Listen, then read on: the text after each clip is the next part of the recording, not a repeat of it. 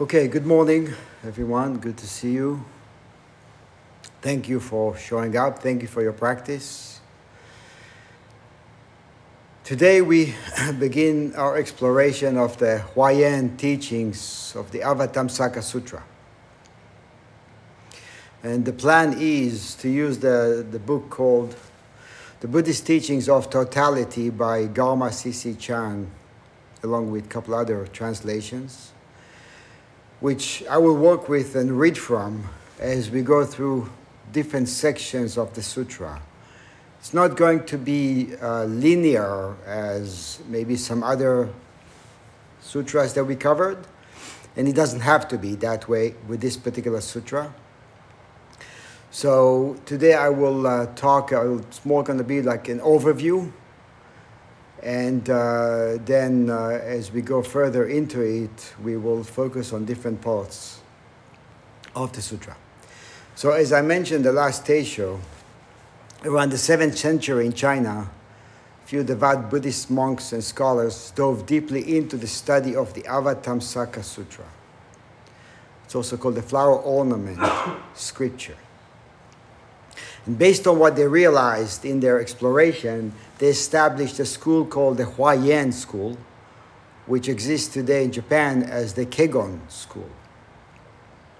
And the focus of the Avatamsaka Sutra and the Huayan School is interconnectedness, and it teaches the aspect of constant, mutual, and multidimensional interpenetration between particularity and totality or what we call particularity and totality.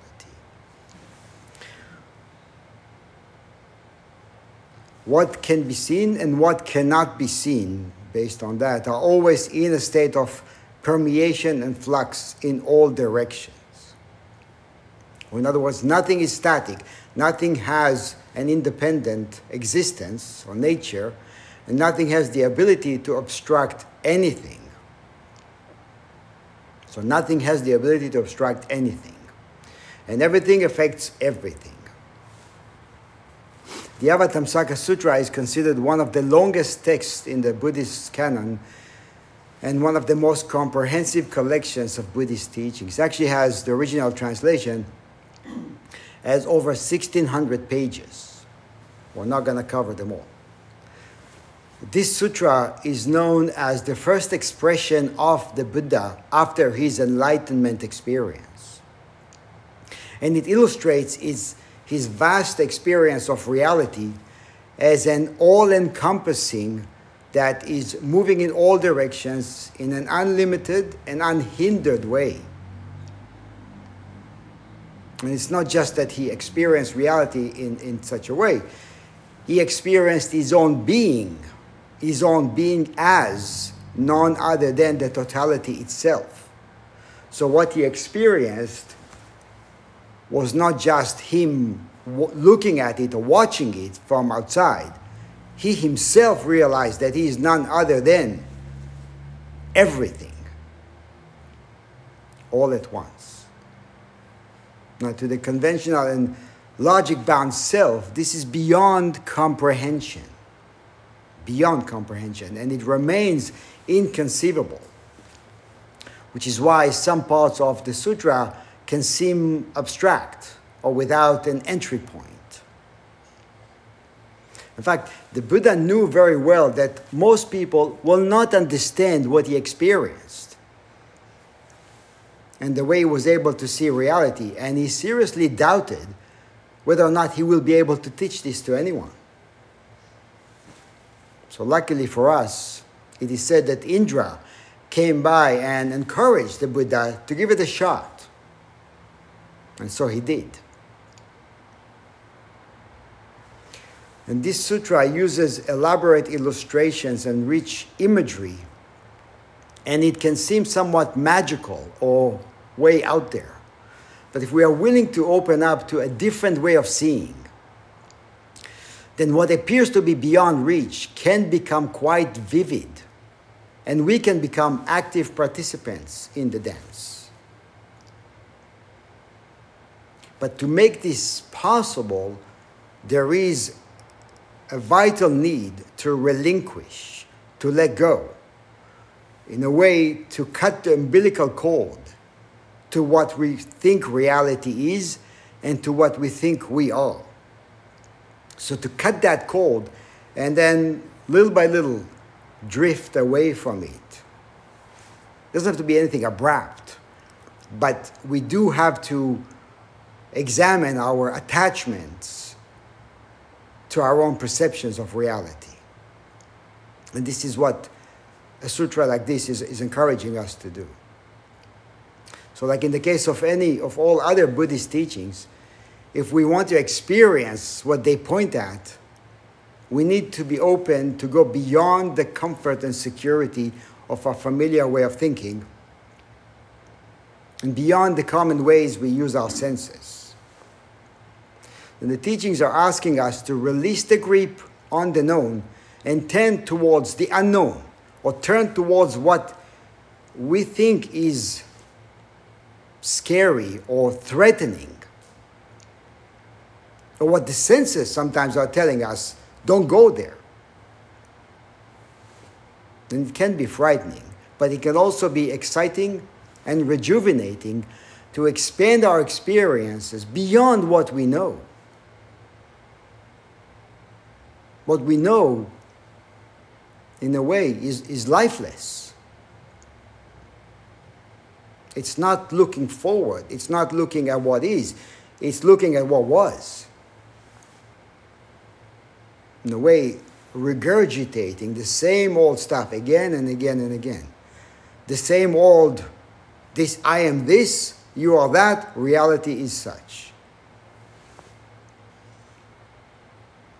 But the sutra also has practical guidelines for a bodhisattva or the, the path of a bodhisattva and stages for deepening the practice. So I think it can greatly help us expand from our small mindedness, put things in perspective, and maybe become less entangled in the drama of our everyday life that is often created by our blindness to a larger sense of reality. So I'm going to spend some time reading from the book. And we may have a little time to open it up and see if there are questions or thoughts about it. this is Agama C.C. Chang. First chapter is The Infinity of Buddha's Realm. What does the Buddha see or hear? How does he act and think? What does he know and experience? in brief, what does it feel like to be a Buddha? These questions have been asked by all Buddhists throughout the ages, just as Jews, Christians, Muslims, and Hindus have always asked about their gods and prophets. If these questions are answerable at all, the answers must be very difficult. To raise a question is to reveal a state of mind and to answer questions is to try to share one's experience with others. An answer cannot make sense if it is given to those who do not share the experience it implies. Because, the way, because of the way we hear the answer. And it has to do with how much we are willing to open up, to go beyond the known. So we have to dive into a way of experience that is mutual in order to truly experience. And then he gives a, an example. He says, Let me illustrate this with a story. A caravan was slowly making its way through a Tibetan desert under a scorching sun. Among the travelers was an American who, under the pressure of extreme heat and thirst, exclaimed, Oh, what wouldn't I give now to have a big glass of ice cream soda? A Tibetan nearby heard this remark and asked the American, What is this ice cream soda you want so much? And he said, Well, ice cream soda is a wonderfully delicious cold drink. So the Tibetan asked, Does it taste like our butter tea when it is cold? And the American said, No, it is not like that at all. Does it taste like cold milk? Well, not exactly. An ice cream soda tastes quite different from plain cold milk. It can have great variety of flavors. Also, it bubbles up. Then, the Tibetan said, if it bubbles, does it taste like our barley beer? No, of course not. And what is it made of? It is made of milk, cream, eggs, sugar, flavors, ice, and soda water. The puzzled Tibetan still could not understand how such a grotesque mixture could be a good drink. So, it can, and actually, even practice can seem to some quite grotesque. Why would you want to sit and do nothing? Why would you want to chant? Why would you bow? I would never do that. Right? So, and, and we, the, the issue with that, the barrier is our own perceptions, our own experiences. So we rely on them when we go forward. It's, it's kind of like we have a flashlight and we point it backwards when we try to go forward. It's a problem. So the willingness, with the understanding, yes, I have experiences from the past and I am relying on those experiences, but I am willing to look at what I don't know or to open up to what I don't know. So we must expand beyond the familiar boundaries. So this, in this particular uh, story, the Tibetan did not have such an experience within his own vocabulary.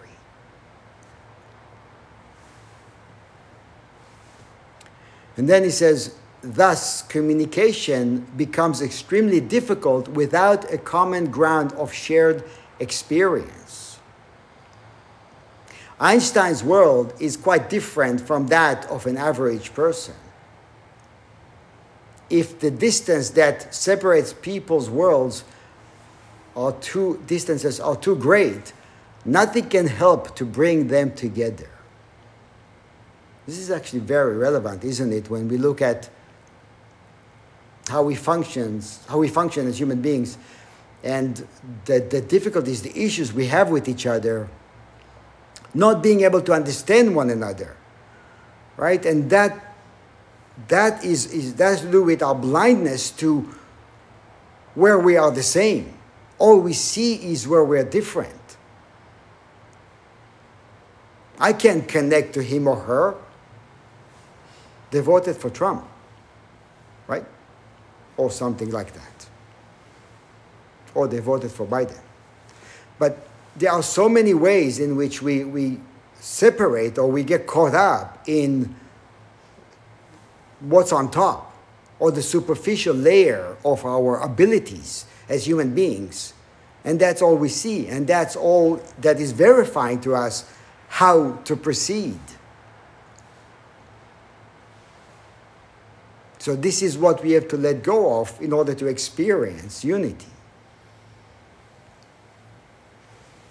And it is, I mentioned last week, interconnectedness is essentially a universal language that we actually speak on a native tongue level. It's just that we, we are so far removed from it in the way we live our lives so that it becomes foreign. And we have to find our way back to that through turning towards our own centeredness. Then from there understanding or seeing other people's center, which is the same. Says when the Buddha tried to describe his experience to his audience, he foresaw this difficulty. In many of his discourses, as witnessed in the sutra, the sutras, he often accompanied these expressions with an air of resignation implying that Buddhahood is not something to be described in words or apprehended through thought. The basic difficulty lies in the fact that we do not share the same experience. And while this is true, it is available to all of us. The Buddha himself said, everybody can, most will not. And not because he gave up on most, but because he knew what it takes in terms of releasing. So then we can open up to the experience. It is what we call in Zen the great death. And it feels like that. So he says to reveal unreve- the unrevealable and to describe the indescribable realm of Buddhahood, the Huayan Sutra, one of the greatest scriptures in Mahayana Buddhism, has presented us with an awe inspiring panorama of Buddhahood for those aspirants who, despite all the inherent difficulties, are eager to have a glimpse of this great mystery. The eagerness is the great determination we speak of, which, if we do not hone or cultivate and nurture, we will lose the momentum. And not only we will lose the momentum, we lose the momentum and in a very justifiable way. I don't have time for this now. My life is packed, we say to ourselves and then the conventional reality prevails, which is most common.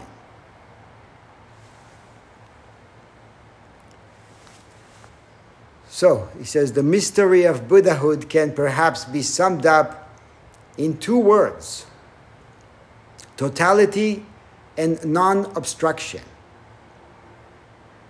Totality and non obstruction. The former implies the all embracing and all aware aspects of Buddhahood. The latter, the total freedom from all clinging and bindings. Ontologically speaking, it is because of totality that non obstruction can be reached. Because of totality, non obstruction can be reached. Well, because obviously, when things are, when everything is everything, how can anything obstruct anything? How can it obstruct itself?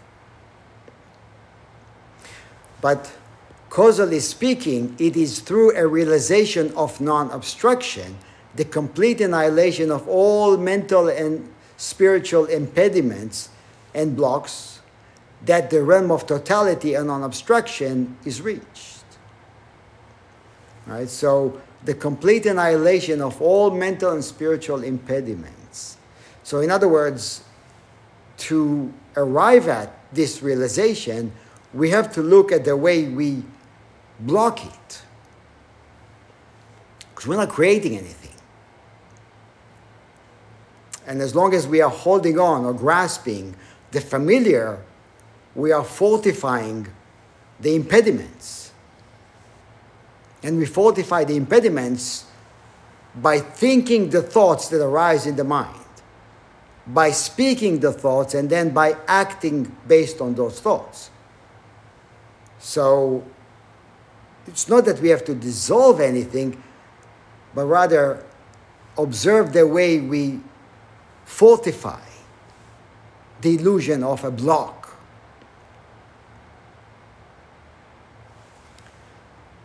Then he says, the infinite lands that cannot be described gather in the tip of a hair of Buddha.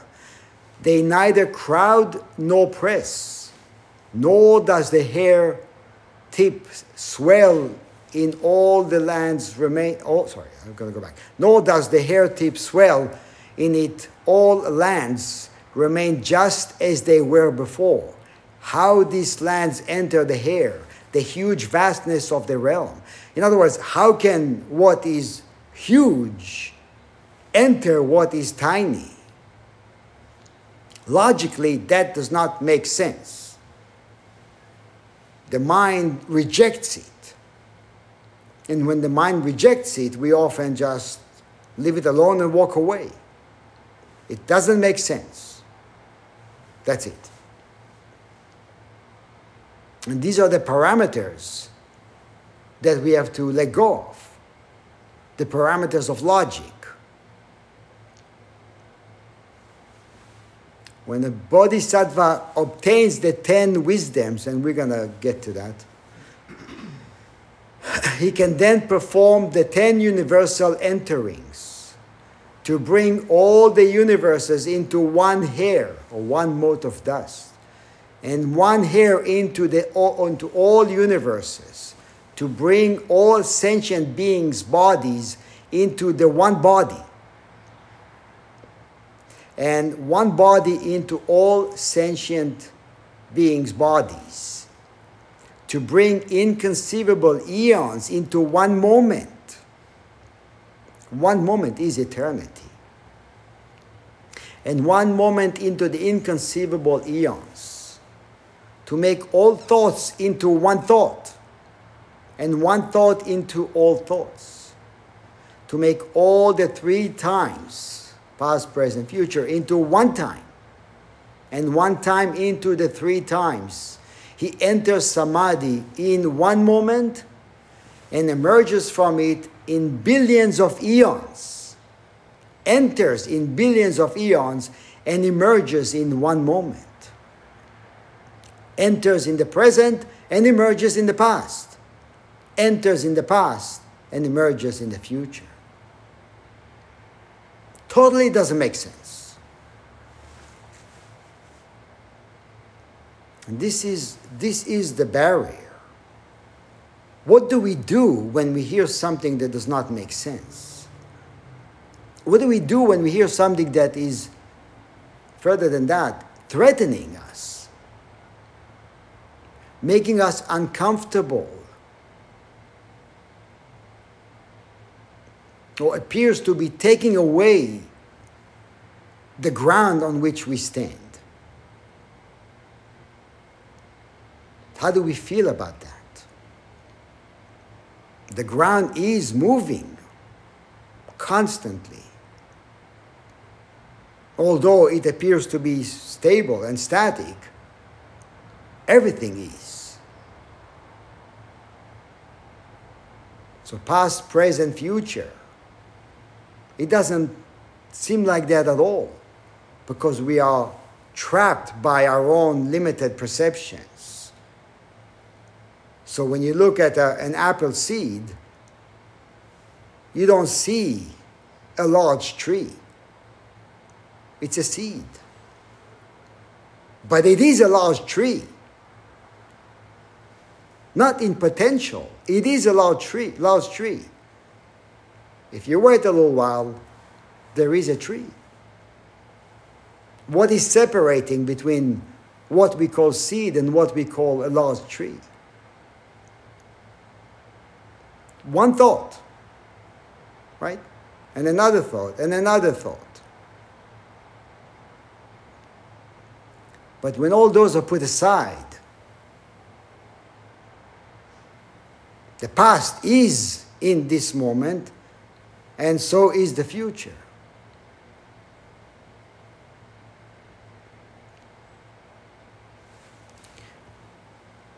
Go back to the book. He says, Here we find that both time and space have lost their meaning and power as we understand and experience them.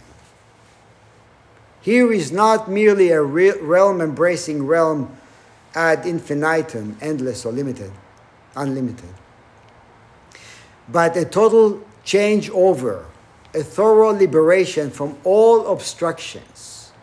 Here is a perfect melting and merging of all realms, the all in one and the one in all, the dissolving of being and non being, the convergence of voidness and existence, form and emptiness formlessness and form And form unite, but they don't really unite because this is that.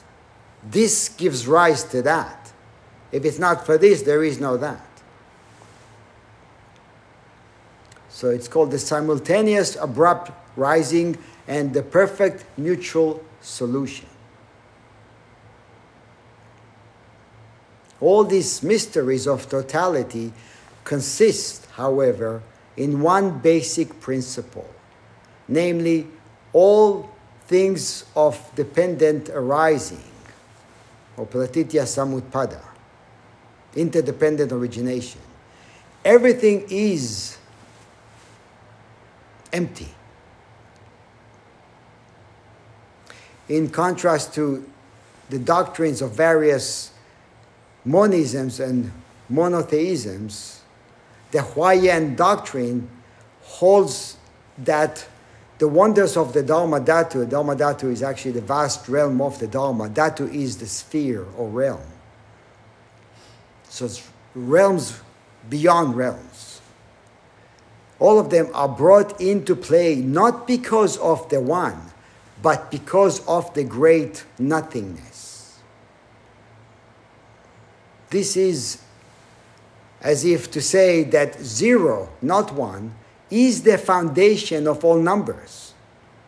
It is because of voidness or emptiness that the mutual penetration and non obstruction of realms becomes possible.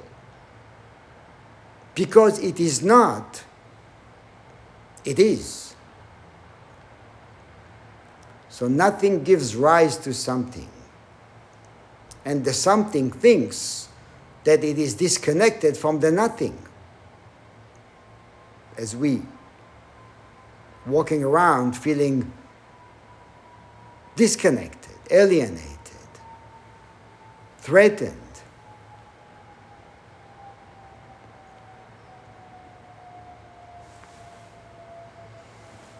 It is also owing to voidness or nothingness that the all inclusive totality can reveal the infinite possibilities without obstructions. So, shunyata, emptiness, is indeed the essence and the mark of Buddhism, which is sometimes called non ego, wu wo in Chinese, sometimes non clinging, wu chi, non abiding, wu chu, non obstruction, wu ai emptiness, kung shin, penetrating through tu to and a hundred and one other names. And to stress the egoless aspect of this great mystery of shunyata, we have Hinayana Buddhism, Theravada, right? We have that as an entry point. To stress the void aspect of this mystery, we have the Madhyamika Buddhism, which was founded by Nagarjuna. To stress the non clinging, non abiding aspect, we have Zen. And to stress the non obstructing and all embracing aspect, we have the Huayan school. So it all works together very well. So, in making a summary of what we have read in the quotations from the Huayan Sutra, we have found that the totality and non obstruction of Buddhahood are expressed in these terms. First, that a universe can be infinitely vast or small depending on the scale of measurement or the position from which the measurement is made. So there is that relative perspective while looking at the absolute. Two, that the larger universe or universes include the smaller ones, as a solar system contains its planets, or a planet contains its atoms. This system of higher realms embracing the lower ones is pictured in a structure extending ad infinitum in both directions to the infinitely large or the infinitely small. This is called in the Huayan vocabulary the view of realms embracing realms. Three, that a small uni- universe, such as an atom, not only contains the infinite lesser universes within itself, but also contains the infinite larger universes, such as the solar system, thus establishing a genuine totality of non obstruction.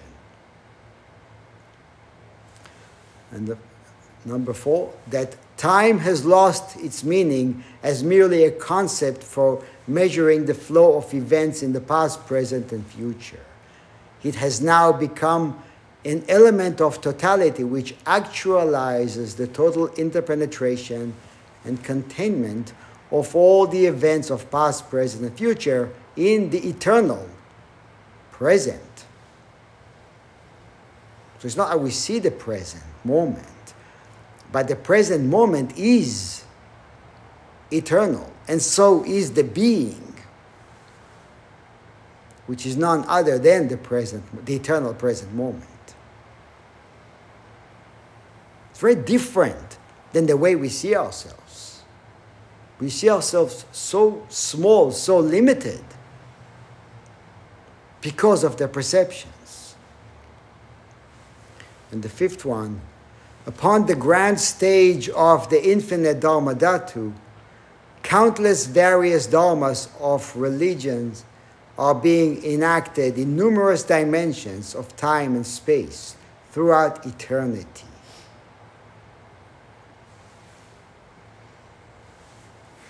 So, in contrast to this shifting realm and one at a time approach adopted by man's mind, the omniscient mind of Buddhahood adopts an entirely different approach in its functionings. A mind that sees all must not and cannot follow the shifting realms and one at a time approach. It must see things in numerous realms, one penetrating another, all simultaneously arising on an enormous scale. So, the central theme of the Huayan philosophy hinges upon the concept of realms.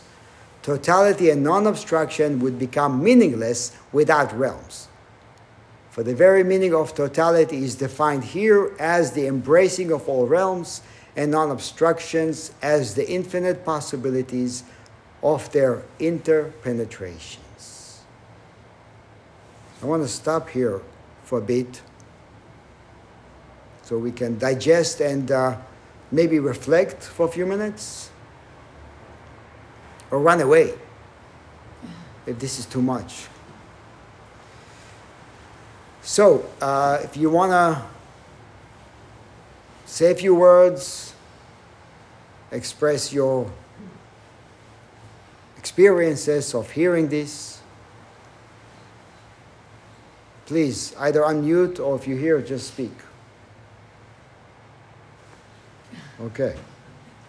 If you smile, you speak. okay, so can everyone hear me? I'll speak loud. You guys hear? Good? Okay. All right. So, I find it very interesting the notion of the, the metaphor you used of the seed and the tree, right?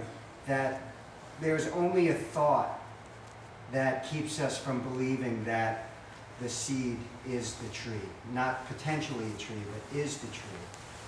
So, this notion of thoughts and how they can be conducive or, or hindering um, is a very important part of this, I think, because the Huayan philosophy is so big.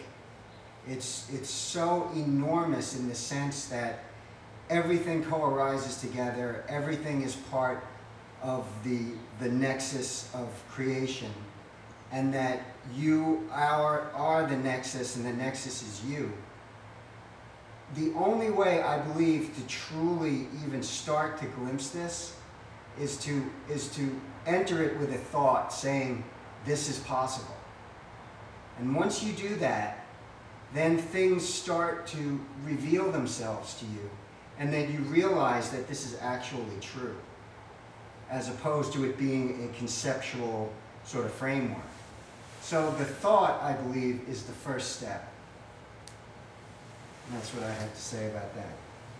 Yeah, it's a good entry point. There's another one which says, I may be wrong. Right? That's a great entry point.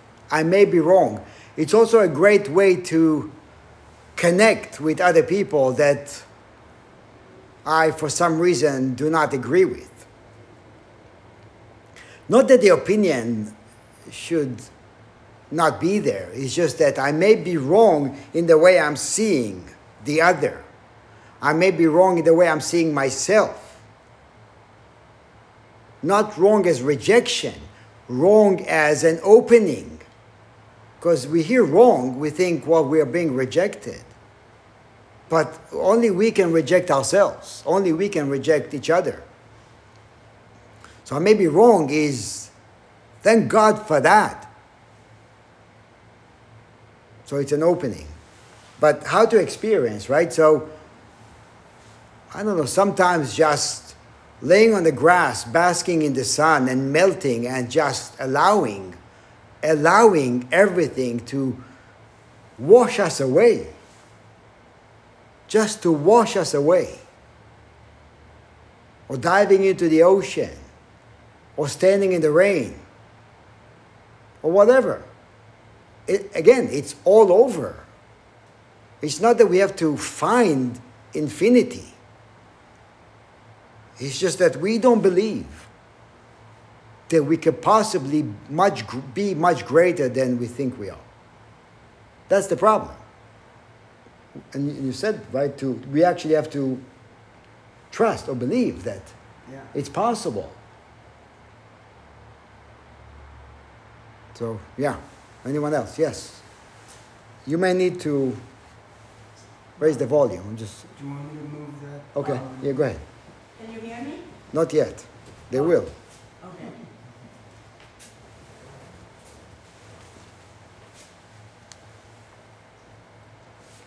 Okay, this is a question. Um, So I have a lot of trouble with the seed is the tree. Because, um, not all seeds have the capability to grow into trees. If you bury several seeds, some will germinate and some won't germinate.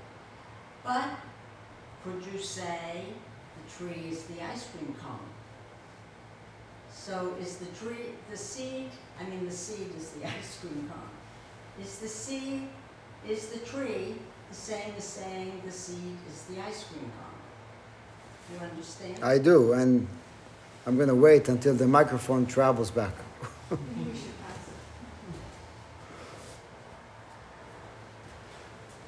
Thank you. So, for the time being, we call it a seed. For the time, for another time being, we call it uh, ice cream. We are saying the same thing, but the same thing has all kinds of experiences. One seed is eternity, which includes all the ice cream cones and everything else. So, but you see, the, the thing is, seeing it this way and then seeing that way, we think this is not that. So, how can this be that? This is, has its own life and this has its own life. But what this is saying, what the Huayan is saying, is that this is everything. You want to call it ice cream? Fine. You want to call it Segyoku? Fine. You want to call it uh, a mat? Fine. Call it whatever. It's not the name. The name hinders you, not reality. So the only thing that hinders is the interpretations of what you hear. What you hear is free. The interpretation creates the, the illusion of it not being free. So he's saying the seed cannot be anything else, but the seed is everything else already before you think about it. Only after you think about it, it appears to be trapped. Right? Yes.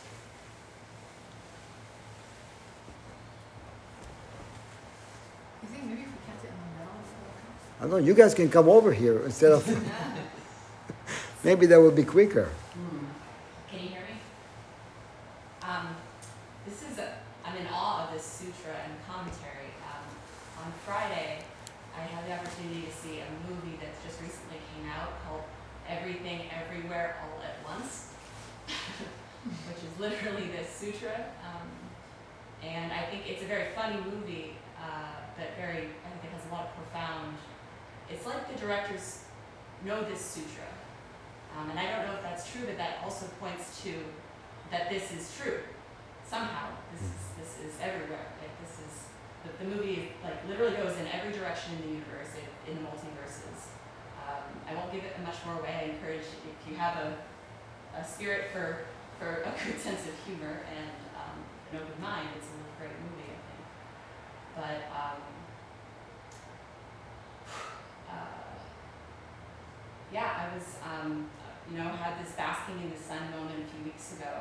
Um, and when you're really relaxed like that, when you really give in to whatever it is, um, you know, I think I, I had this odd, and I said it to my partner, uh, David, I said I had this odd comment, like, do you ever feel like you're, I think we had to choose between staying on the, staying on the, uh, staying by the pool or going back up or something. I said, do you ever feel like you're more than one place at once?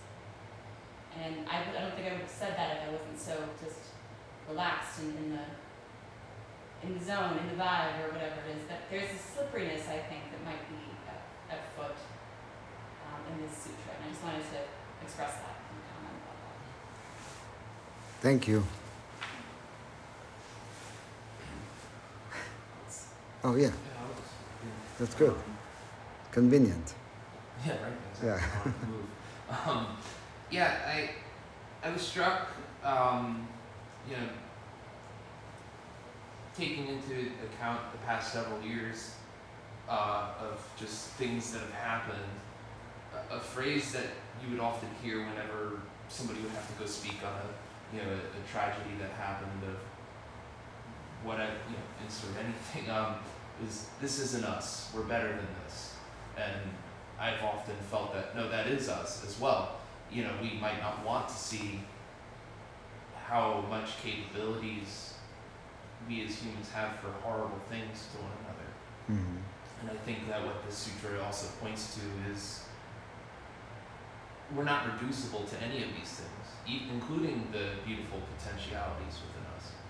That it's great that we can do those things too, and that those things often Mhm. shine at the same time as all of the heart. It's not either or. Mhm. It's often happening all at once, and I've kind of always feel that like in every given moment there's a kernel for everything to be happening all at the same time, and they're both there, including the bad, Mhm. and we can't shy away from any of it, and we Mhm. can't choose one over the other. This isn't, you know, a buffet.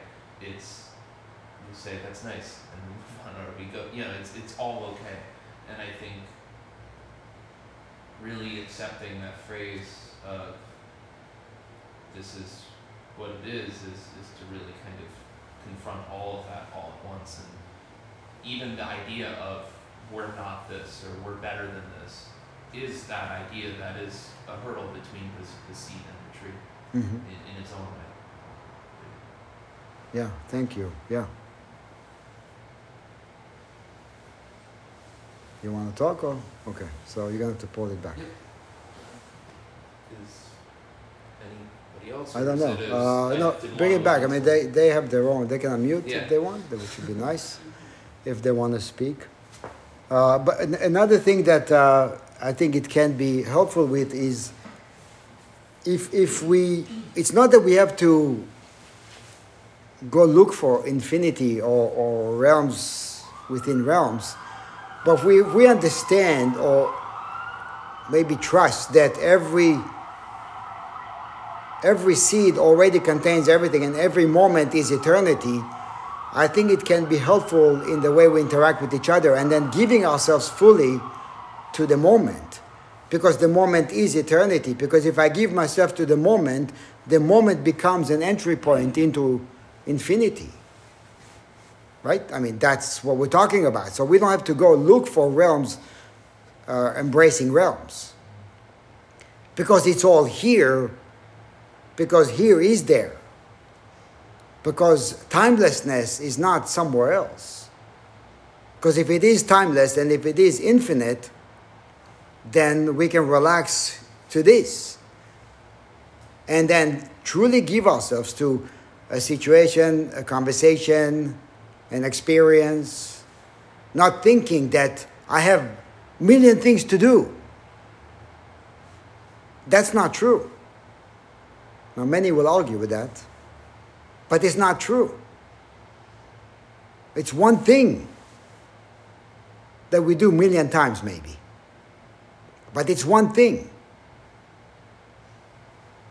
So, whatever it is, it is itself an entry point into the inconceivable. We don't understand it in that way, but if we, we don't have to, but if we give ourselves fully, then we experience that in, in, in a more total way, or experience life in, in its totality. So, yeah, the, you mentioned a movie. Interstellar was also another movie that was that messed with the mind, with the thinking mind. Do you remember? I started crying. Yeah. When I You guys saw watched the it? Planet without the land, Yeah. and the mountains on top. I was like, "This is not happening." Yeah, it was Totally somewhat awesome. psychedelic. Did you see that movie? In, Interstellar? Definitely something like that. I yeah. Any- still, can I, can I s- Oh, of course, of course. Yeah, you want the microphone?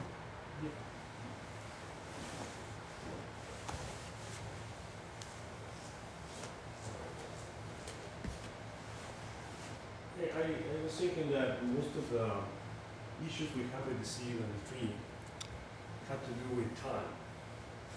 And, uh, and we were like, uh, yesterday, you know, kind of discussing a little bit there about time. Um, it's very fitting that we have a time workshop. And, uh, and time, time, this, the concept of time and, and the issue with time is that time is passing for us. I mean, it's something that it seems moving. It seems like uh, it has to do with impermanence, it has to do with many of our conditions as human beings, beings in general. And um, that, you know, like if you, if you deep, kind of go into the abstract of, of the physics of things, and then you think about time, like time has been exposed in some theories as being a fourth dimension. Like we have three dimensions, we have a fourth dimension. And so if, if you can imagine that you can be in a place where time is like, I mean, nobody will say that the fact that we are here in New Jersey makes uh, Africa disappear. And, and, you know, we, we know Africa is there. It's just in another place. I mean, we know Mars is there. It's just in another place that we are not there yet. We're not there at this moment, but it's in some different place. And, and if you feel like, you know, I mean, if you think that the time can be something that you can move around in the same way, you know, I mean, it's already designed that way, we just don't perceive it that way, then everything is in one place. Everything is all the time, so in one moment. And, uh, and it's just the more, uh, the fact that you don't, you cannot, we cannot move around that freely as, as, as beings at that time, that doesn't make it as disconnected from it. You know, like, doesn't make Africa, you know, not connected to the world because we're in a different place. And, and I think that, that, you know, may shed some light on, I mean, it's, it's, uh, I don't think it is the core of what we're talking here because I think the core is inconceivable. But bringing these kind of ideas, they break a little bit of the preconceptions we have, and kind of open up some ideas. You know, I, I still don't think that. Uh, I mean, I take it as a, way of soften the crust of our tight ideas, not as the direct perception of what it means to be connected to everything at all times. Um, no, just want to say. Just bouncing off of that a little bit. Can you hear me? All right. So I feel like because time, and just bouncing off of what you said, um, because time is a is a necessity for us in this place or in this dimension, as you put it. I feel like time isn't really the dimension. It's really the of of patience, being there and staying with it. And when you are there and you stay with it, then it doesn't pass. Things change, but it doesn't pass. So I think time being our own invention out of necessity for, for needing a progression, needing, I need to be here at this time, you know, or I don't know what's gonna happen in the future, but I have goals here, and I, I wanna do this, and I wanna do that, just needing time makes it a man-made thing, or a woman-made thing, or, you know, person-made thing. Um, it's, it's really patience in, in the way you're just with it. If you stay with it, and that's where patience comes from, and that's the dimension that I'm feeling. Just. Thank you. Let me just, I want to say a couple of things about that.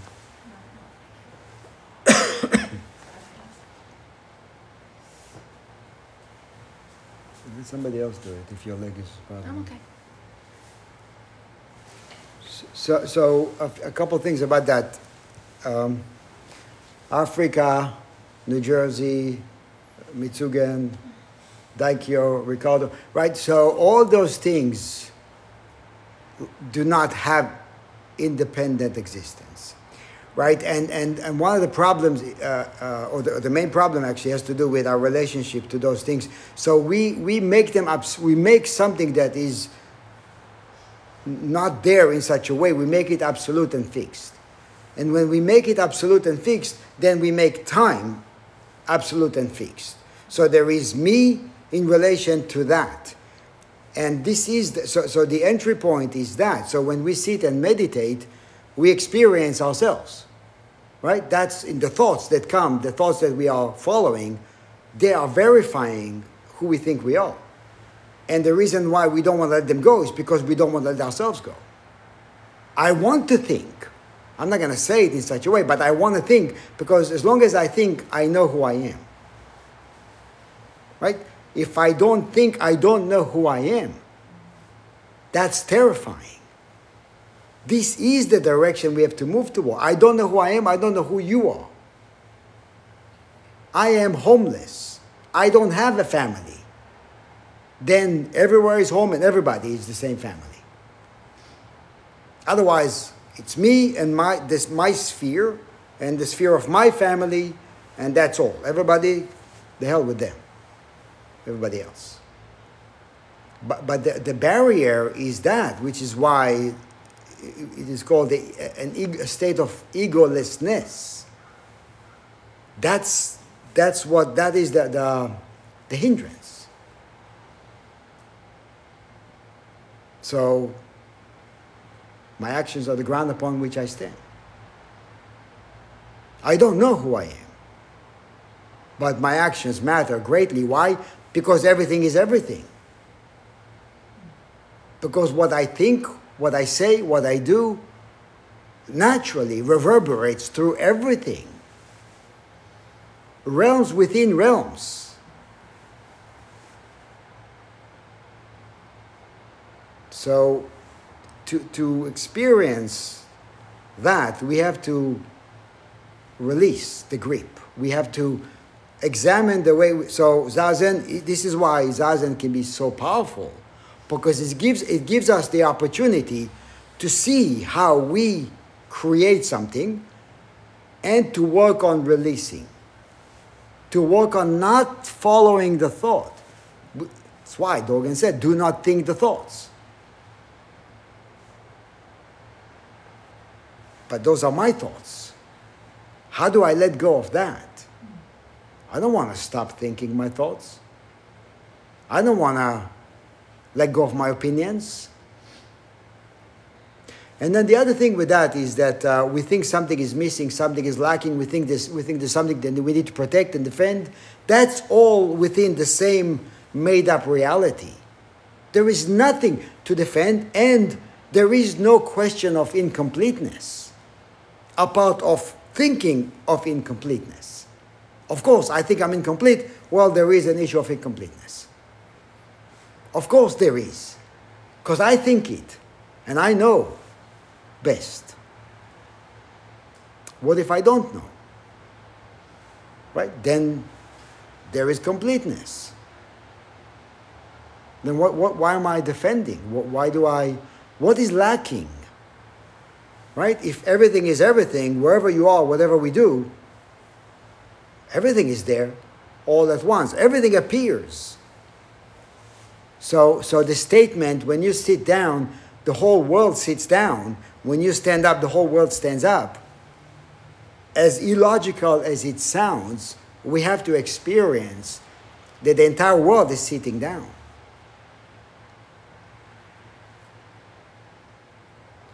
Again, as illogical as it may seem. So, anyone on Zoom, you want to say a few words? We may uh, read a little bit more from the from the book. Yes? No?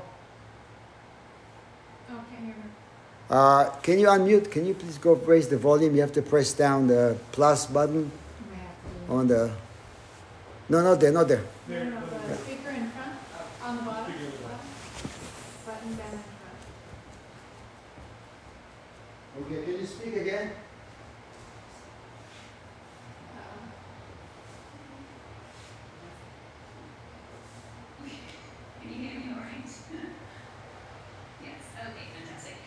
It was just like listening um, to the sutra and listening to people's earlier comments. It just kind of got me thinking, um, like if anyone's ever experienced the weirdness of deja vu or prophetic dreams, or even like weird phenomenon that happens, like you can think of a person, you can be in a big busy town, and then suddenly that person appears and it just like really blows your mind. It happens like that is a really bizarre, weird coincidence, and these things sort of might happen a few times, and it just, it just you know, it's really hard to get your mind around. But the the sutras and what people have been saying and the scene in the tree, it just kind of like points you a little bit in that Mm-hmm. in that direction of perhaps the realms within realms, understanding a little bit. Maybe there's no need to understand, but it's just uh, it just sort of made me think about that, and that's all. If anyone else had experienced that a little bit. Thank you. So, so, you know, so being by the ocean, looking at the ocean, looking at the waves, smelling, feeling the, the wind, right? It is an incredible, can be incredible experience of completely dissolving, right? And everything appears all at once. Everything is right there. So, in a way, putting aside, even momentarily, putting aside all the stuff we need to do, and just opening up to that vastness. And it actually it wants to communicate. I think that's the amazing thing about it. It always wants to communicate. It's just that we are too busy. We're too busy with our small mindedness that we don't listen. I don't have time for reality. I got my little tiny postage stamp size world that I'm very, very concerned with. But it's always there. So, thank you. Can I say something else? Sure. related to that. Um, it just, when, as you were speaking, it just got me thinking, and people have pointed this before, but imagine if humans had never developed language, you know, in the way that animals, they sort of have communication, but they don't have language in the way that we have language. Mhm. And imagine if there was no internal language going on, we would just simply be experiencing Mhm. the world and sensation, and then I think the world, the ocean, the trees would speak to us like kind Yeah. of more, more clear. We would maybe feel more, and Yeah. you, uh, just without that internal language, we're using it to communicate or just an internal dialogue. Um, Yeah. That's all. You know, actually, uh, you just reminded me of something we talked about uh, some time ago about sesshin.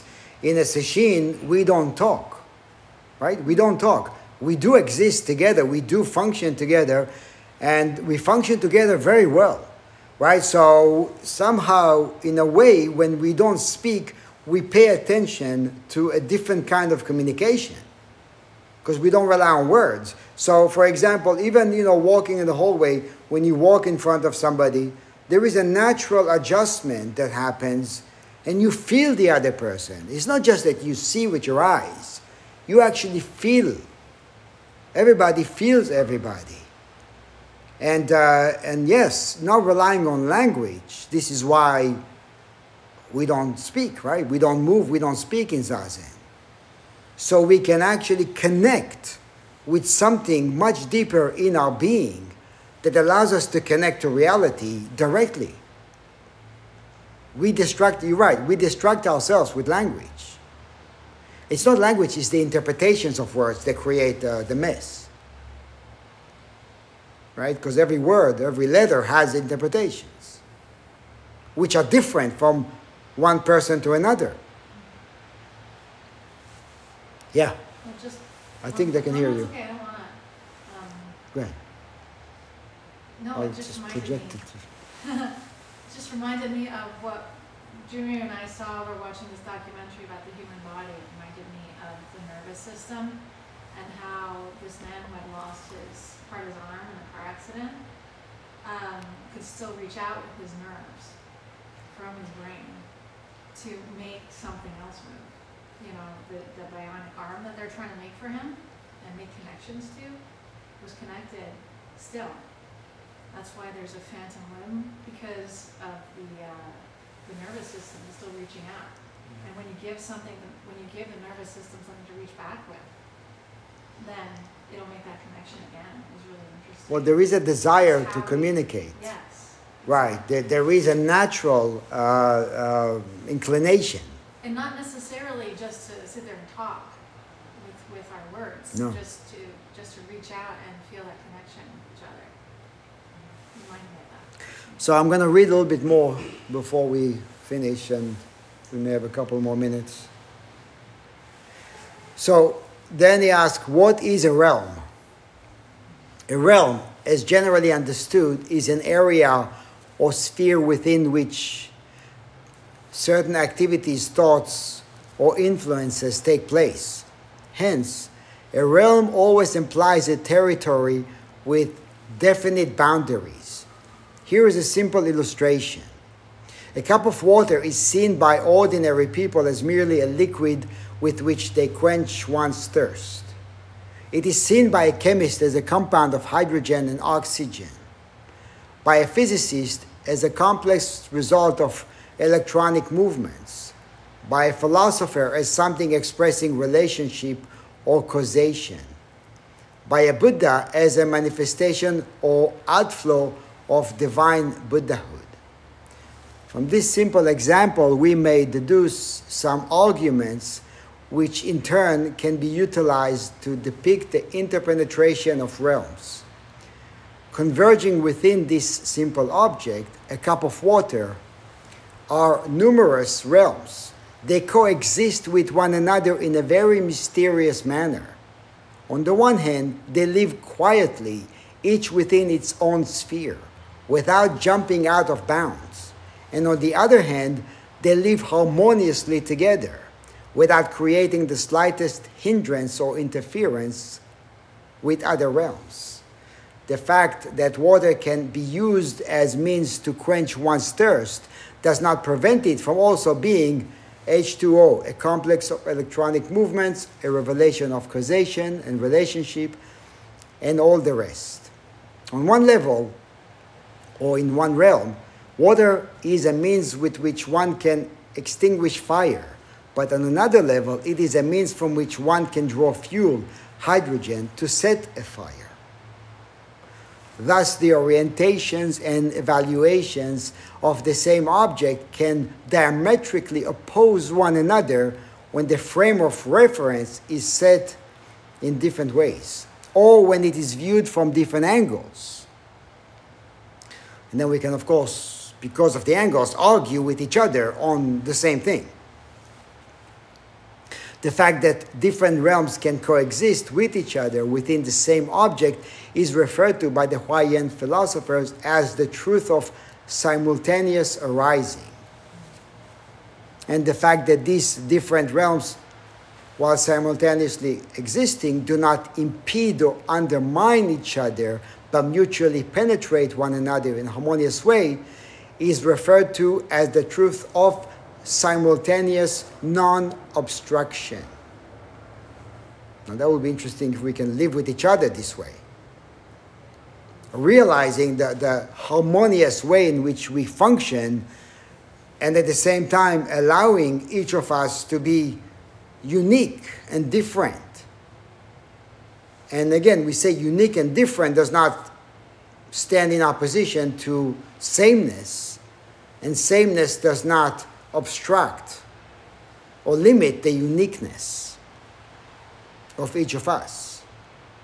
It's just that being unique, we think we are separated. And then he then goes on to describe the conventional way of human thought and the all encompassing way the Buddha sees reality. The human way of thinking follows that one at a time and shifting realm approach, which is characteristically anti or non simultaneous arising.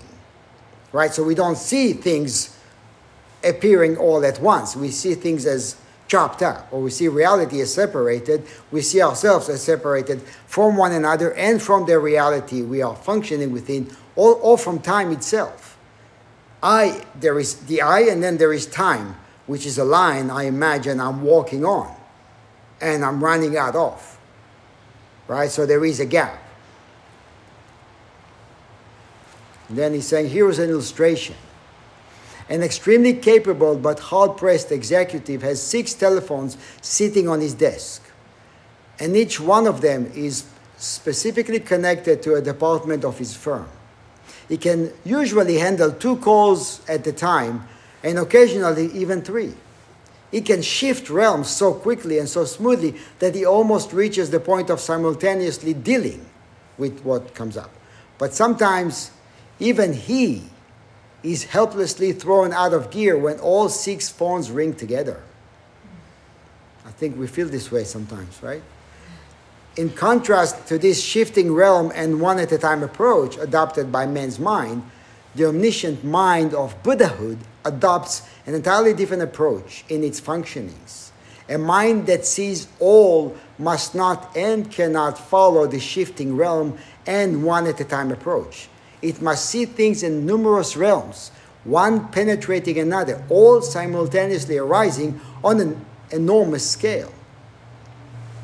So, if for a moment we step out of our cursory and automatic way of acting and scan the things surrounding us, what a vast and awe inspiring mystery we will discover.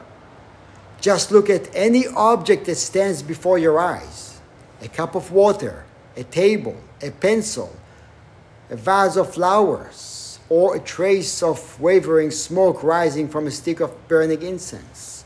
In each and every object in a small room, what an innumerable things of infinite realms now exist right before you, and yet you cannot see them. But this is only the picture of a room. Greater still will be the total realm picture of a house of a block, of the city, of a country, or the earth, the solar system, the cosmos, and the entire Dharmadhatu. What a stupendous panorama on an omniscient, omniscient mind must see. But to see this panorama of simultaneous total arising is not possible without a realization of the simultaneous non obstruction, as he was talking about before. The former savors of the outer appearance or revelation of totality, whereas the latter implies the inner relationship or construct between different realms as seen from the standpoint of totality. Ontologically speaking, simultaneous non obstruction is even more important than simultaneous arising. It is through a realization of non obstruction that the relation of totality is made possible. Non obstruction is therefore the core of Huayan philosophy. But what is obstruction? As understood by common sense. Obstruction is something that blocks or stands in the way of some matter or act. So then he goes on to talk about the boundary walls, how it's created, and we're going to get into that next time. So, but the, the, uh, the suggestion to look at something, right, to look at whatever is in front of us and stay with it and look beyond what the eyes are or, or, or the mind, the thinking mind, is informing us looking at what we're seeing. Staying with an object, going beyond the initial reactivity, looking at the person, thinking about the person, and going beyond the initial reactivities we have about the person, things naturally will expand. We will naturally open up. It's just that it takes, as you were saying, patience. It does take patience. So we can take a deep breath, relax, work on relaxing, and it's not just switch off something, and melt, allow ourselves to dissolve and to be embraced by the totality, which is to be embraced by ourselves. So, we have to wrap it up in a minute or two. Anybody has anything to add to that, or Two things two things here? That I was reminded of. Go. No, just two things, you know, Okay, just Tao. increase the volume. One is from, it's like the Tao, right? And the other is a very Catholic teaching that I had growing up, so forgive me for waxing Catholic, but, um, just something Jesus said, um, in my father's house there are many mansions. I Mhm. think he meant realms. I think he meant the same thing. In my father's house there are many mansions.